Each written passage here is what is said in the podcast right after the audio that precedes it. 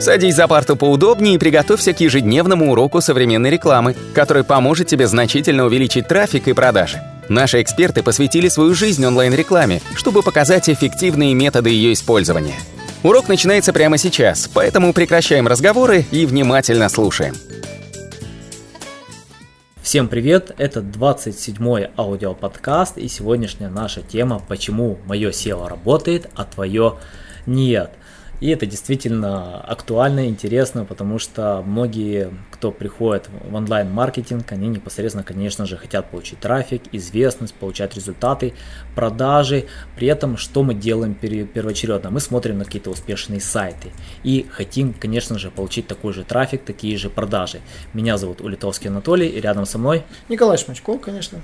И, конечно же, Николай, у меня вопрос к тебе, как уже э, у нас сложилось. Э, непосредственно скажи мне, вот почему вот твое SEO работает, а непосредственно SEO какого-то молодого сайта, который там э, создает множество ссылок, э, пишет контент, а, ну не получает при этом органического трафика. Вот объясни разницу. Ну, наверное, для того, чтобы составить SEO-стратегию, нужно знать как минимум, как работает поисковик. Ну, это самая большая проблема, когда никто не знает, как работают поисковые системы. То есть некоторые там начинает там создавать сайт, там думают, что пользователь на него как, как машинка придет, то есть на нем что-то будет делать. А на самом деле многие забывают, что факторы, факторы ранжирования у Гугла их больше 200. То есть все, конечно, знать невозможно. То есть вы можете тратить кучу времени на изучение фактора ранжирования Гугла, Яндекса, то есть умножить кучу времени, но на самом деле знать их все просто невозможно. А, поэтому многие просто либо делают сайты так, так, как делают другие, а иногда практически и не вкладывают никаких особо усилий в создание своего ресурса, то есть пытаются сэкономить. То есть я, условно говоря, делю, делю пользователей, которые создают сайты и не смогли себя продвинуть, на две категории. Первая категория – это те, которые создают сайт и экономят на этом, экономят на всем, на дизайне, на верстке, на контенте. То есть они видят, что можно было дешевле делать в прошлом, где-то начитались на уроках, как быстро поднять сайт, там, как быстро поднять лендинг. Я по этому поводу, кстати, снял видео, можете посмотреть, будет скоро выйдет на нашем канале. Вот. И здесь я вот хотел бы сосредоточить внимание, что эти люди, они всегда экономят. Ну, то есть экономят, скупой платит дважды. Они не вкладываются в сайт, не вкладываются в контент, не вкладываются в дизайн. Это, я так называю, условно говоря, экономные клиенты. Из-за этого сайт не продвигается. Вторая категория клиентов это те, которые вкладывают, конечно, кучу денег в ресурс, да, но они, как говорится, думают, что они знают все SEO продвижения, знают там, как правильно делать могут в итоге создать целый вагон под доменов для каждого города, там, в итоге там наклепать кучу страниц, которые в итоге будут являться дублями. То есть э, они знают про кое-какие уловки, которые есть у конкурентов. Я, условно говоря, этих клиентов называю копировальщики. То есть они берут чужую стратегию и пытаются ее наладить на себя, не зная, каким образом до этой стратегии дошел конкурент, ну, их конкурент.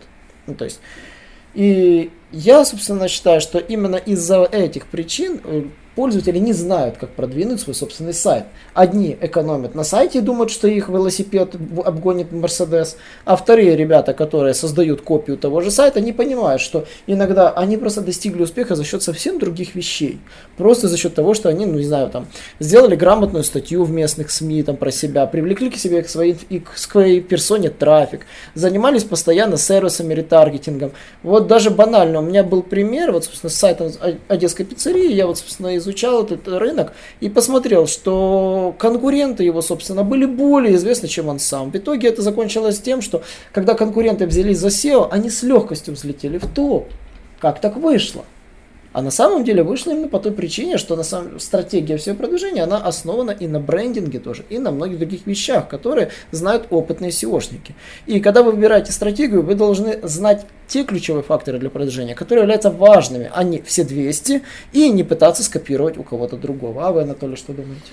Да, э, спасибо за дополнение, действительно полезно и интересно. Э, я, я хочу добавить по поводу 200 алгоритмов ранжирования. Как мы все знаем, их 200 алгоритмов ранжирования, но еще каждый алгоритм разделяется на 50 подалгоритмов. То есть э, действительно их невозможно знать. Даже если не брать эту сумасшедшую цифру, да, там 200 умножить на 50, все равно просто невозможно знать. И вот э, буквально недавно Дэнни Салливан, это, если знаете, это бывший создатель Search Engine Land, он уже работает в команде Google, поделился интересным постом в Twitter, что Google ежегодно проводит, сейчас вам скажу эту цифру, 654 680 экспериментов. Это такое количество экспериментов было проведено в 2018 году. Из них 3234 эксперимента стали э, непосредственно именно новыми алгоритмами ранжирования. То есть они уже вошли в систему Google. То есть, понятное дело, охватить такое огромное количество непосредственно алгоритмов ранжирования это просто физически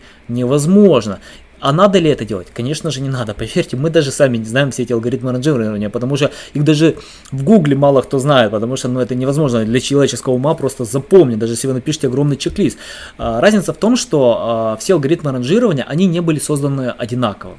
Конечно же, есть определенные алгоритмы, которые более важны, и на них действительно необходимо обращать внимание. В чем проблема а, молодых сайтов? В том, что они копируют какие-то успешные ресурсы, то есть они заходят на рынок, они вот какой, видят какой-то успешный сайт, они создают похожие проекты и при этом э, не понимают, почему они не получают трафик. Но люди уже видели эти сайты, люди уже про них знают. Э, они не хотят видеть второй такой же ресурс. Вот вы зайдете к нам в блог, вы увидите абсолютно уникальный дизайн, вы увидите абсолютно уникальные тексты. Мы э, не то, что это какой-то рерайт, абсолютно нет. Мы написали свои собственные тексты. У нас каждая статья это свое исследование. Мы никогда никого не копируем. Поэтому SEO действительно у нас работает. Э, если вы хотите получать результаты, во-первых, отстранить отстранитесь от копирования каких-то других сайтов. Не надо их рерайтить. Сегодня рерайтинг просто не работает. Все, что работает, это создание нового уникального продукта с уникальным дизайном, уникальным контентом. Э, вы должны найти свою фиолетовую корову. Если вы не найдете ее, вы не получите результаты. Вы можете даже создать лучший контент, чем у существующего сайта, который сегодня получает трафик. Э, действительно, контент может быть лучше. Но Google не будет вас ранжировать по одной простой причине, что это э, люди видели. У него есть есть аудитория, у вас аудитории нету. Аудитория к вам не придет, если вы просто скопируете, если вы не создали что-то новое, действительно интересное. Поэтому, прежде чем э, непосредственно именно заниматься SEO-продвижением, подумайте, а чем вы отличаетесь от ваших конкурентов? Какое уникальное торговое ваше предложение? Вот э, мы как-то записывали одно видео на YouTube-канале, нам хейтер написал такой комментарий. Э, как можно создать контент по запросу, э, к примеру, классический рецепт украинского борща? Я вам скажу, мы даже ответили на этот комментарий. Хороший повар напишет, поверьте, напишет. Я не напишу, потому что я не повар. По SEO, непосредственно по онлайн-маркетингу, мы пишем уникальные, интересные статьи. Это новая информация. Технологии не стоят на месте, все развивается. Когда к нам приходят специалисты, которые там по 10 лет в SEO, и они рассказывают про то, что работало когда-то 5 лет назад, у нас вообще пропадает полное желание общаться с этим человеком, потому что он не развивался. Это надо сидеть каждый день, изучать, развиваться. И поверьте, хороший повар создаст классный контент по запросу классический рецепт украинского борща э, и какого-либо другого там продукта или, или э, питания и тому подобное. Николай, есть что добавить? Нет, я думаю, мы рассмотрим более детально это в наших следующих подкастах, так что оставайтесь с нами всегда и подписывайтесь, конечно же, на наши каналы, как в iTunes, так и на нашем YouTube-канале. До свидания. Наш урок закончился, а у тебя есть домашнее задание – применить полученные рекомендации для получения трафика и достижения успеха, о котором ты, несомненно, мечтал. Не забывай подписываться на наши аудиоподкасты и оценивать уроки. Также пиши комментарии и задавай множество вопросов, на которые ты обязательно получишь ответы. Увидимся в классе завтра с новыми современными рекомендациями.